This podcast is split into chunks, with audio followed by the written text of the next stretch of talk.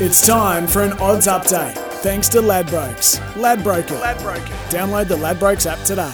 Uh, Tommy Hackett, Ladbrokes got it right in the WAFL. They kept East Fremantle very safe and there was still money for the Sharks, so they got that right, so we take it all back.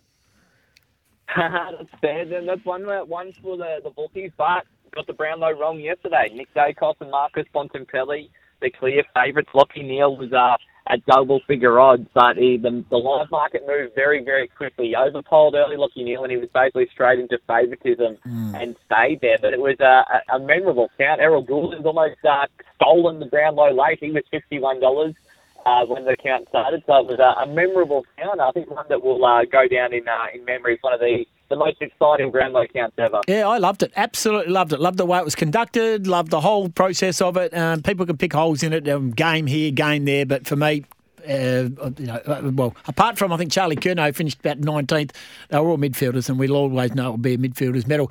All righty, give us the markets for the AFL and the NRL Grand Final. Tommy Hackett from Ladbrokes.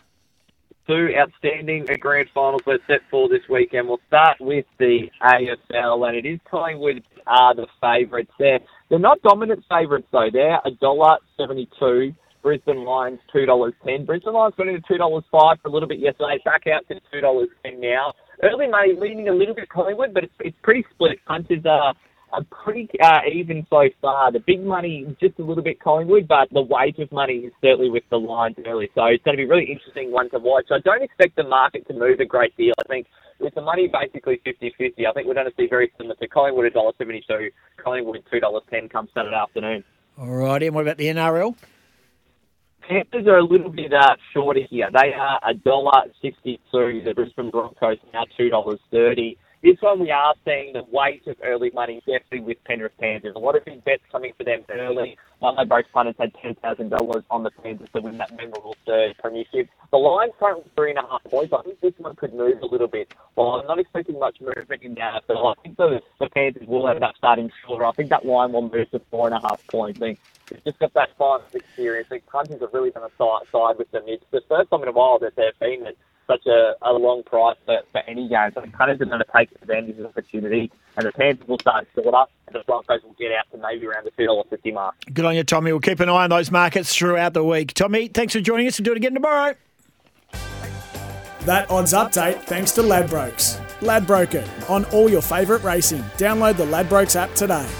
You win some, you lose more. For free and confidential support, visit gamblinghelponline.org.au. Who got the rub of the green from the weekend? Drummond Golf, Australia's biggest shop in store online. Well, East Fremantle got the rub of the green because uh, they they One. they won and they they they do, and I thought it was great and they deserved to win and I think everyone was cheering for the true Yep. WAFL team.